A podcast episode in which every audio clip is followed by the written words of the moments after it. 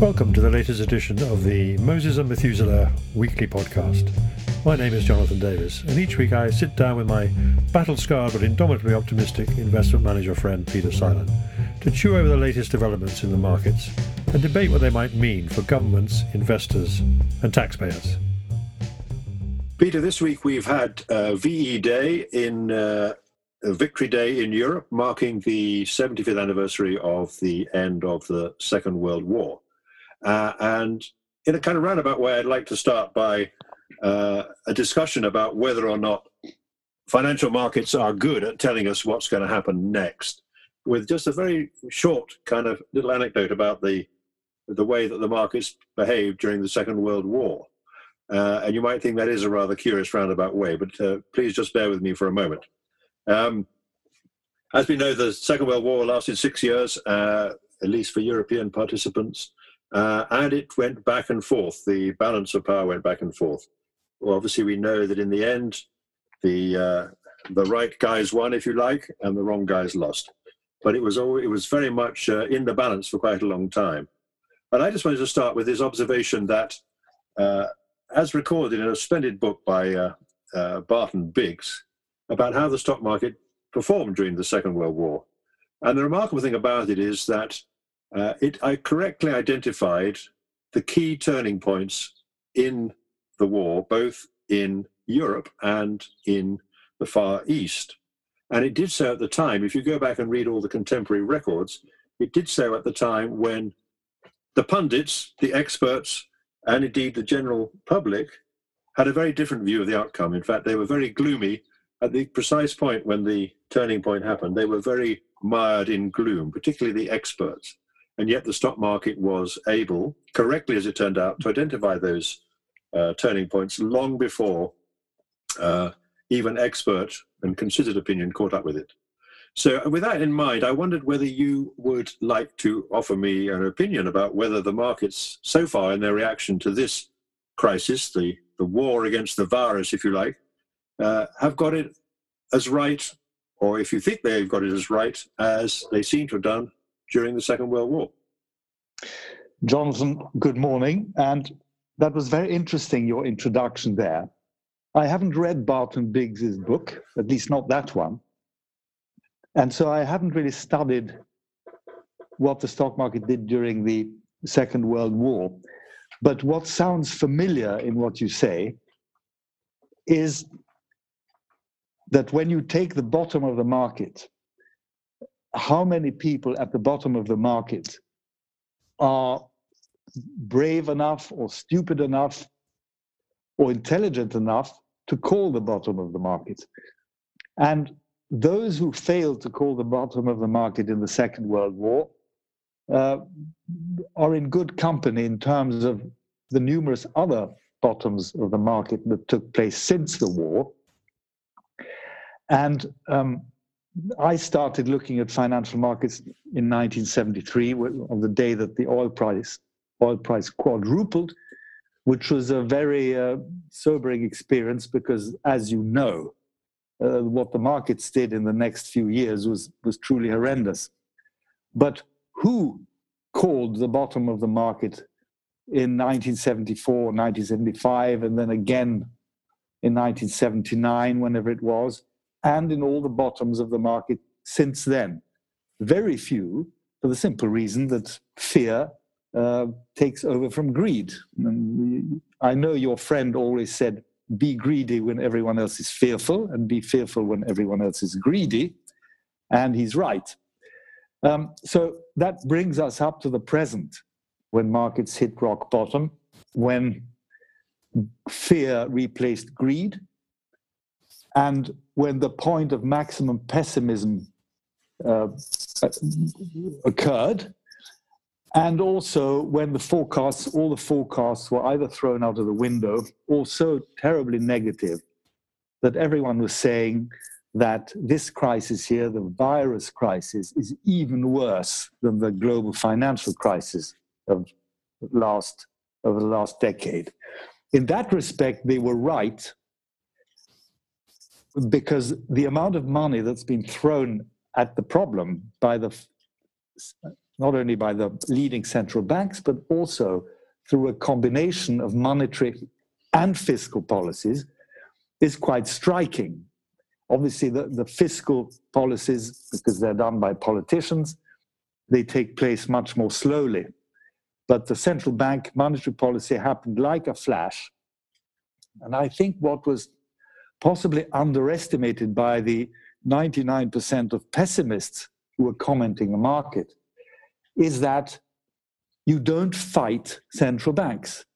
You don't fight the Fed, and you don't, don't fight the ECB, with course with consequences that we'll talk about a little bit later when it comes to the European Central Bank and the situation they find themselves in now. Uh, and then, of course, the, the Bank of Japan and other lesser central banks. So the wall of money that was put into the uh, the wheels into the machine to get the wheels turning was something that was completely ignored by the market participants, but not by the market itself. So you know that I believe, and I know that you believe, that markets have the job of anticipating what's going to happen in the future. Now, obviously, the future could mean the short term, the long term, and so on.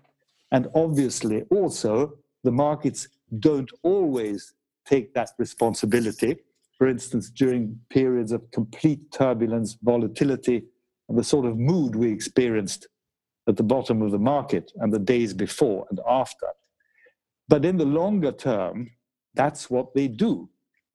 So I don't know if you're asking me my opinion as to whether this is a false bottom, but I think I'll preempt that question before you put it to me because I can feel it coming.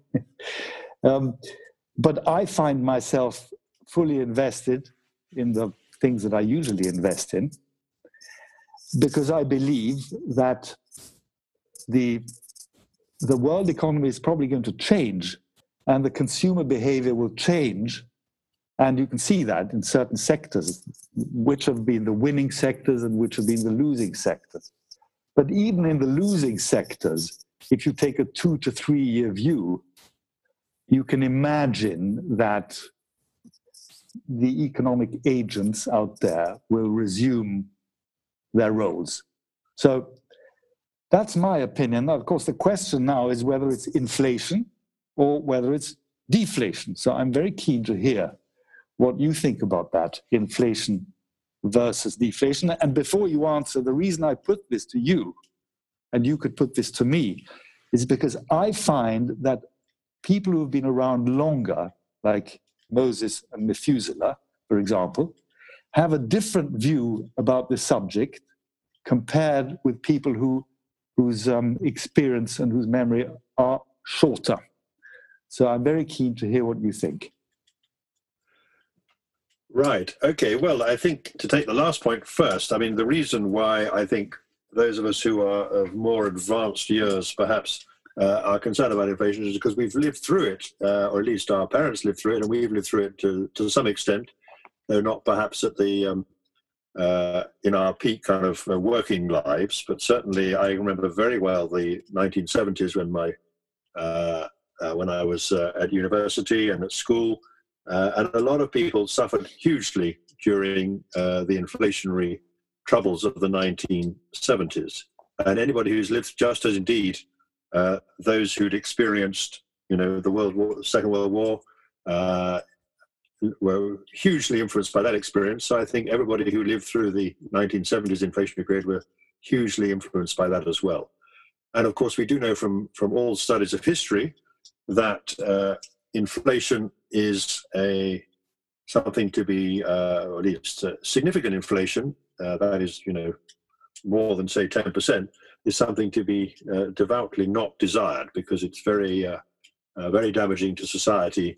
Not just to it's damaging to economies, but it's also damaging to the fabric of society because it it punishes some much more than than others, even though everybody eventually does suffer from it. So I think it's a it's a big but experience is of course what governs how people react to things that go on around them. Uh, we all have different uh, uh, if you like, memory banks and, and, and banks of experience in our brains that react to things as they happen. So it's not surprising that I think uh, older people have a more of a uh, have a greater fear of inflation than perhaps the younger generation who've known nothing but a period when uh, prices have been very stable on the whole, uh, and uh, that I think is inevitable. So what do I what do I think about that? Well, I uh, personally I am going to start with my normal opinion, which is that I really don't know for sure. I have no, I have no uh, confidence that I will be able to give you the correct answer to that question. Uh, and I have to say, I do take some comfort, going back to just our first point we discussed, from the fact that you know you don't necessarily need to have an opinion about everything in order to be uh, successful in investing. You need you need to have some confidence in the market uh, system itself, and and indeed in the ability of markets to foretell what is going to happen uh, and to react to them. Um, but the honest answer is I, I, I don't know what's going to happen. Obviously, the, uh, the, the, the, pandemic, which was what we're talking about, the immediate uh, threat to the market, has uh, caused problems on both the supply and demand side of the world economy. Obviously, the lockdown has stopped a lot of firms from producing uh, the goods they were producing before. And on the other hand, consumers not going out to spend money on a lot of things they were going to spend it on before, like travel, restaurants, and so on, which have been the sectors most affected. But my guess would be, if you ask me if I to guess, that in the short term we're going to get uh, there'll be no risk of inflation happening in the short term. But in the longer term, uh, by which I mean, you know, the longer term is at least 18 months or two years away, uh, we are going to see some some signs of incipient inflation, mainly because of the reaction to the vast amount of government spending and debt that is going to be accumulated. But that would be my first guess, but I don't see it as an imminent problem. What do you think? I completely uh, understand and have empathy with that view. And you're quite right in what you said that the that inflation is a horrendous force which causes huge pain also in society. That's quite true. And I agree with you that what we're seeing here is a struggle between supply and demand. I also think that when the virus started in China, pundits were saying that there's going to be a supply shock and that that is going to cause inflation. You look up what it means, supply shock, it can either mean, uh, mean an explosion in supply or it can mean a sharp contraction in supply. Uh, but then, as things improved in China and the virus moved to the West, the supply shock pundits were replaced by a demand shock pundits. As you quite rightly say, people stay, stayed at home and they couldn't they couldn't exercise their their demand. Um, whether that demand is pent up and the extent to which it is pent up remains to be seen. And you're quite right, we don't know. But if you look, if you go back to basics and look at the definition of inflation, then inflation is too much money chasing too few goods. But of course, goods today, they don't have the same importance as they used to when that term was invented, that too much money chasing too few goods produces inflation. The question I would pose today are there are too many services and cyber services at that chasing too little money. So, not is too much money chasing too few goods? No. Are too many services chasing too little money?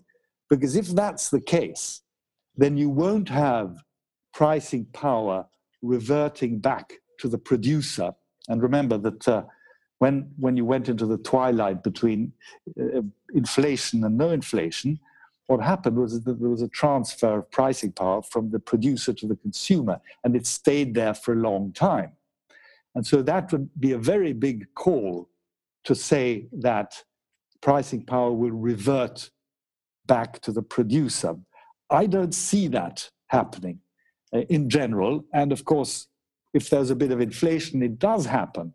And that is the excuse for the stock market to go up because when there's, an, when there's inflation, companies are able to get away with rising with raising their prices. But you know, productivity is falling. Um, business spending is sluggish. Uh, capital and labor mobility is lower. And of course, there's record unemployment. Now, when there's record unemployment, you saw yesterday the unemployment figure in the States has gone up to nearly 15%. I can't see that being very inflationary.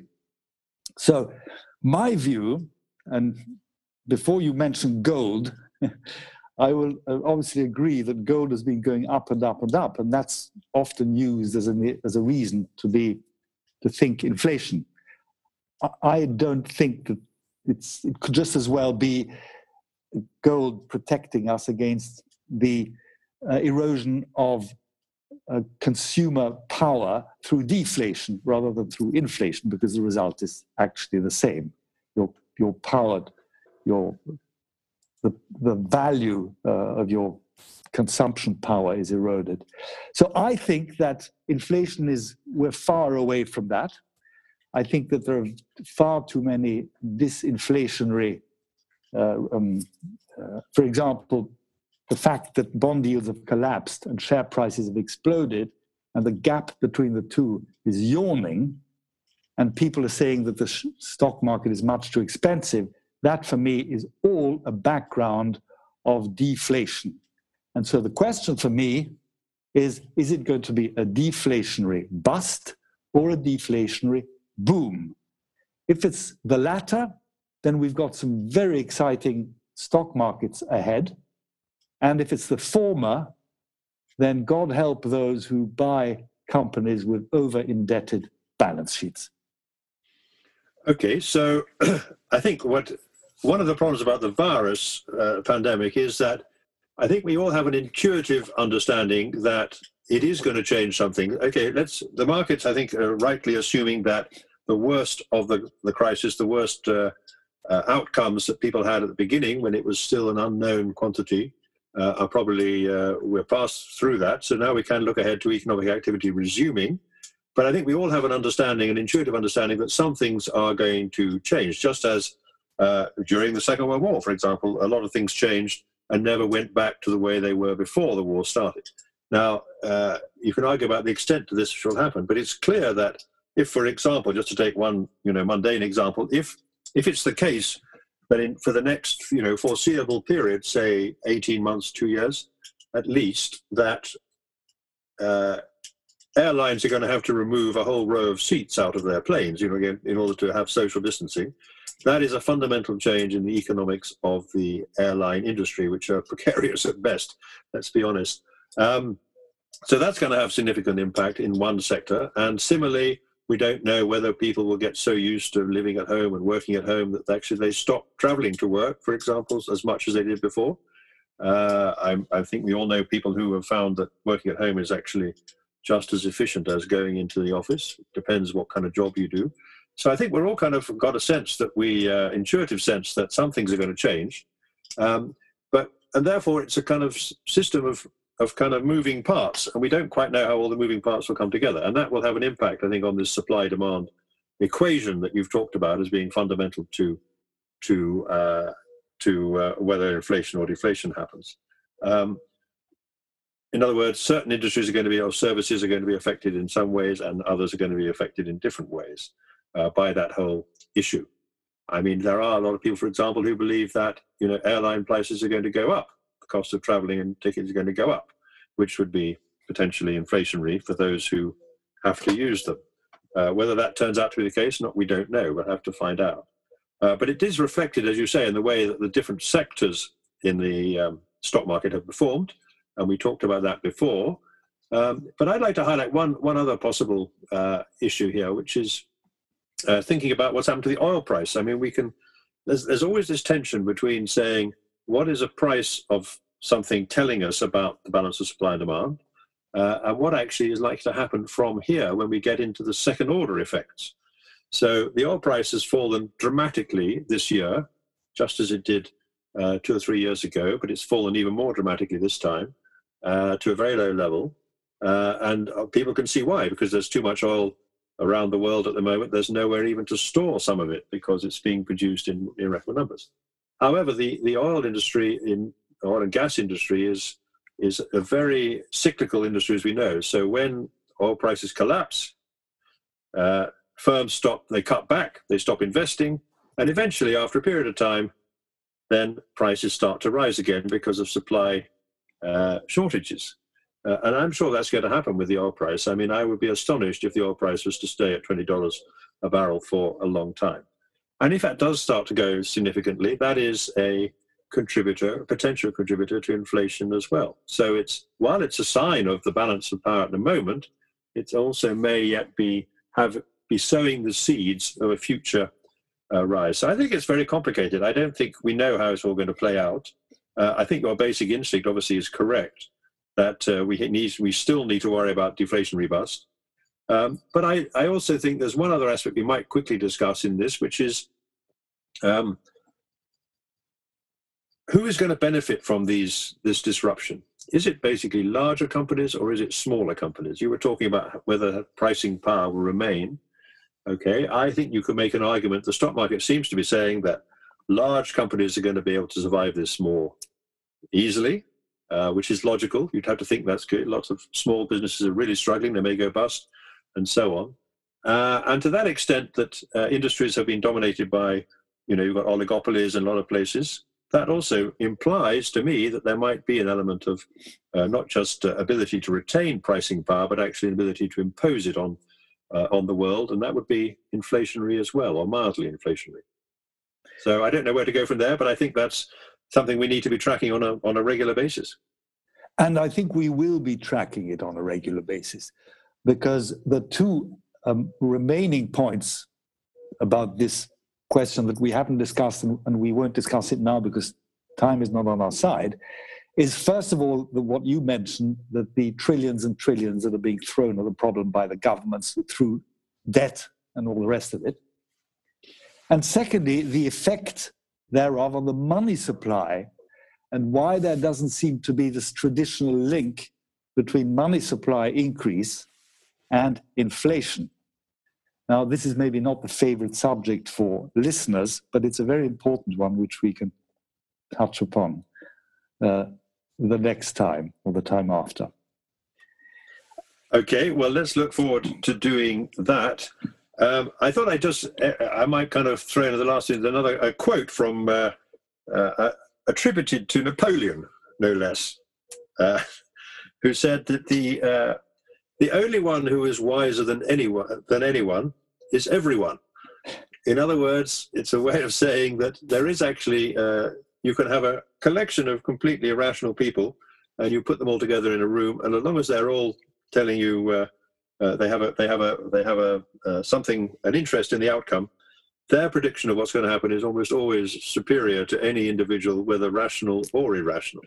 I love that because it applies to two things. First of all, to the stock market, which we just said the stock market is, in inverted commas, always right and is wise, whereas the individual participants are nearly always wrong. Uh, but the other thing, since you mentioned that, which really struck me um, as a musician, because I'm a musician, is that when you have a crowd that is singing a song or a hymn, funnily enough, the crowd sings it in tune. And the more people in the crowd, the more in tune it is. But if you pick out a number of individuals from that crowd and ask them to sing that hymn or that tune, it's hopelessly out of tune. That's always struck me. Well, that's a very good note on which to end, Peter. I'm, I'm, I'm sure that I'm certainly one of those who'll be singing out of tune, but uh, uh, I shall have to hide in a, in a large crowd in future. Um, we can try it next time. We can try it for our listeners. We can sing a song. that may indeed be a, a bridge too far. I'm not so sure. But anyway, Peter, thank you very much. Well, we've we've sort of skirted around the issue of inflation v deflation. We kind of put our provisional bets down on the table, and we'll have to see what happens.